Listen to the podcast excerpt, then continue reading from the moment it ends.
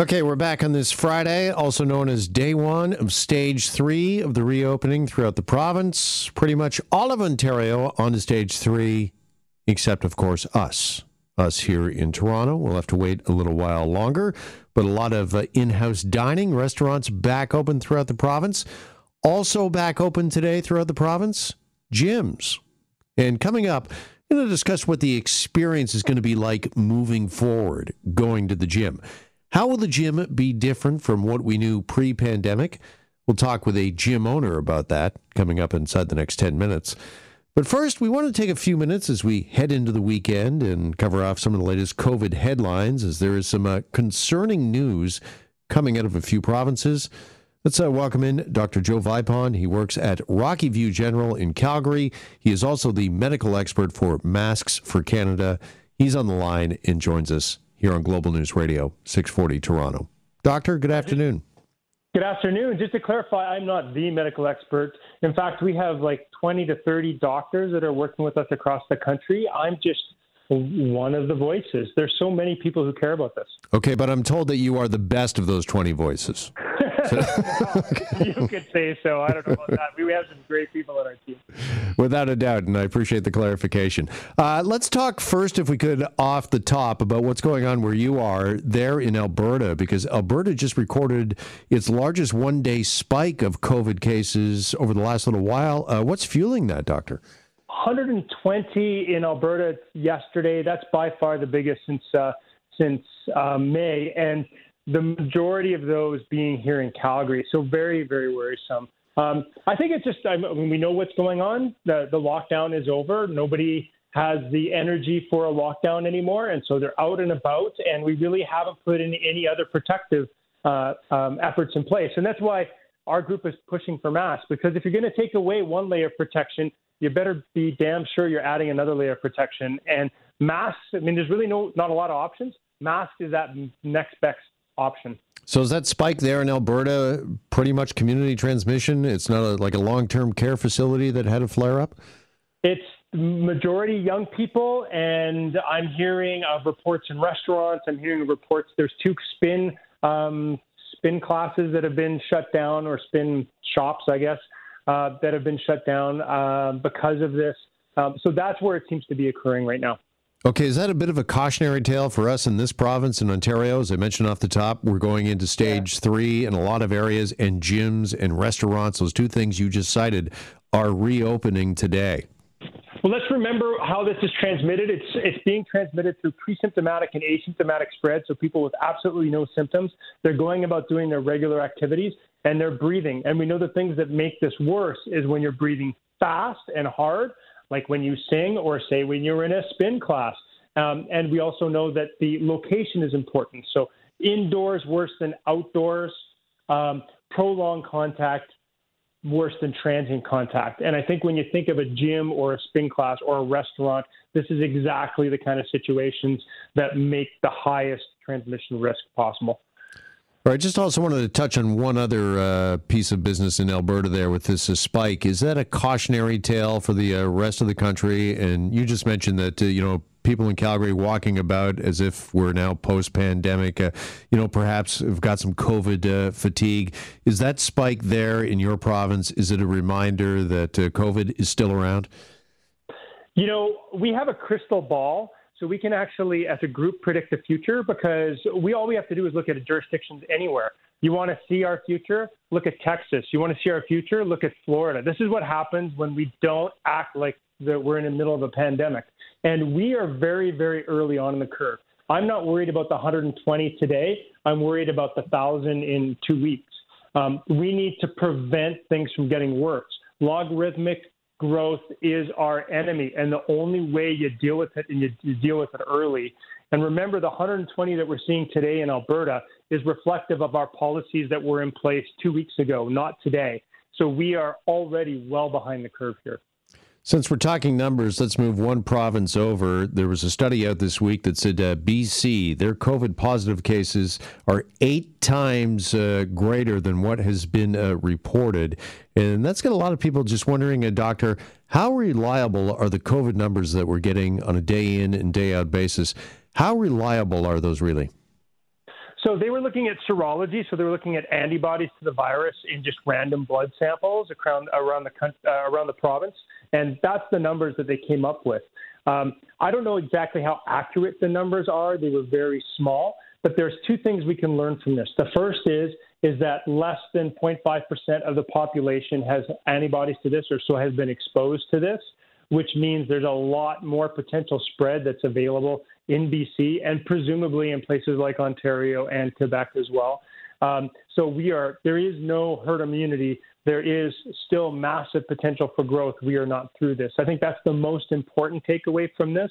Um, and then as far as the numbers being much higher in the population than what we're seeing in the actual numbers, one of the things you need to remember as well is BC had one of the lowest test rates. They were not testing minimally symptomatic people for the for the most part, um, and so it's not surprising that their official test numbers are very low compared to what is actually being seen in the population.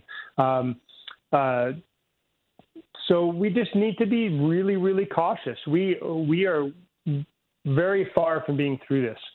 Would you say that's true for every province and I guess the country as a whole? I mean, unless you're testing everyone, every single Canadian, can we truly have an accurate gauge or barometer of just how many COVID cases uh, there are that are active? Yeah, that's that's correct, and I think contact tracing is super important. Let's not negate that. I don't want to minimize that at all. When we find a positive case, we need to see who they were in contact with, um, but let's not pretend that we know everything that's going on on the ground. Yeah, do you think that's an accurate barometer or gauge that uh, perhaps the number is eight times higher than we have or we can count? So, example, or for example, there again in your province with 120 uh, cases, really the number might be closer to 900 new cases. You know, I think those kind of math games are really hard to weigh in on because we don't really know the numbers. These are these are pretty. The study was pretty small. That's I think one of them was four out of about 800 serology tests at one point and two out of about 650 for the other. And you know, one or two difference in, in serology positivity would give you different numbers. So let's not focus on the specific numbers, but let's just agree that because of asymptomatic spread, because of um, um, minimal symptoms as well that some people get, we really don't know what's happening on the ground. But we do know that we are from these numbers that we are very, very far from the end of this um, this uh, problem, and that herd immunity is is is non-existent here in, in, in our in our country. Okay, let's switch gears and talk about face masks because they certainly have been in the news over the last couple of weeks, uh, in particular, with uh, us here in Toronto sort of leading the way when it comes to mandatory masks for indoor public spaces. Uh, are you a proponent of that? Just how important is that to make mask wearing, particularly indoors, mandatory? It's so important. It's so important. And it's important for a couple of reasons. The first reason is that um, we know that this is preventing people that are asymptomatic from going out there and spreading it. And the second reason is we do think that there is a little bit of PPE, so it's preventing people from getting infected. And up until this point, we've seen lots of strong, strong recommendations. We we really, you know, this time we really, really mean it. Um, and that's just not enough. As a as a species, as a society, we're much more apt to do things when we're told to do it rather than strongly recommended. How long was were seatbelts strongly recommended before they were mandated? And the reason why they had to mandate it is because uptake was very low uh, until the mandate was put in place. The modeling shows that if we're going to beat this virus, we need to have about 60 to 80 percent of the population wearing masks, and we just haven't seen those kind of numbers with these strong recommendations. I, I saw somebody, can't remember somewhere in Ontario, they said that they were out in the in a in a store a week ago or before the mask mandate, there was 25 percent of people wearing masks. After the mask mandate, 99 percent. So uh, this has a a very obvious effect on behavior. We do what we're told. We're good good citizens, um, but we need to be told to do these things. Strong recommendations aren't enough. All right. Do they need to be enforced? Do you think? Because that's uh, one of the you know criticisms. One of the things we talked about uh, here in Toronto. That yes, uh, our city government is going to make masks mandatory indoors, but there will be no enforcement, uh, no penalties. Do you think that that needs to be backed up, or is the recommendation of mandatory mask wearing enough? Yeah, I, I agree with that. I don't think we should be enforcing this. There's there's two things that come from enforcement. That you know, people can use this to um, to to um, imprison or fine people of lower socioeconomic class, the homeless, um, other people that uh, you know may not have access to masks, and that's not good. Um, what we need to be doing is encouraging the mask wearing. The the main enforcement should be the consequence. You're not wearing a mask, therefore you don't get on the bus. You're not wearing a mask, therefore you don't get into the store. And that should be the main quote unquote enforcement. Um, and then we should have masks available. You want to get on the bus, you don't have a mask? Here's a mask. You want to get into the store and you don't have a mask? Here's a mask. Um, the other thing that's really important to recognize as soon as a mandate's put in place, that forces all institutions and businesses to put in rules around the masking. So if it's a strong recommendation, your local mom and pop store can can get away with not putting in any rules because you know it's just a strong recommendation. But once it's a law, um, every single business needs to say, okay, now we have to have policy in relation to that for our our uh, institution. And so I think that's also something that we've under recognized as important. Is this something that should be a decision of each municipality, each uh, city, or would you like to see the federal government uh, speak up on this and perhaps make mass mandatory right across the country? I mean, if they're that effective and they're that important, I mean, I'm not even sure there where you are in Calgary, is it mandatory right now?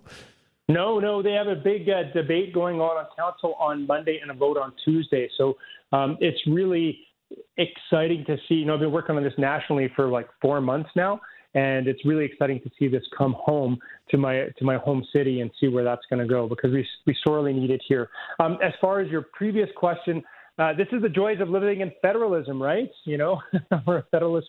Uh, we have different uh, powers for different uh, jurisdictions, and health is a provincial jurisdiction, and of course there are there are also municipal powers too.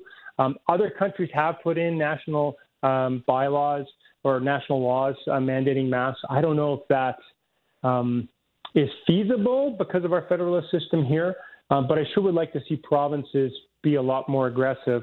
We're so proud of Quebec for putting in their mandatory mask law. Uh, Ontario, of course, sadly, um, not jumping on that bandwagon, and Alberta even even worse so. Um, so um, we have a long way to go still. All right, Dr. Vipond, really appreciate your time with us this afternoon. Have an enjoyable and safe weekend. All right, thanks for your interest. All right, be well. There's Dr. Joe Vipond. He is with Masks for Canada and a physician at Rocky View General in Calgary.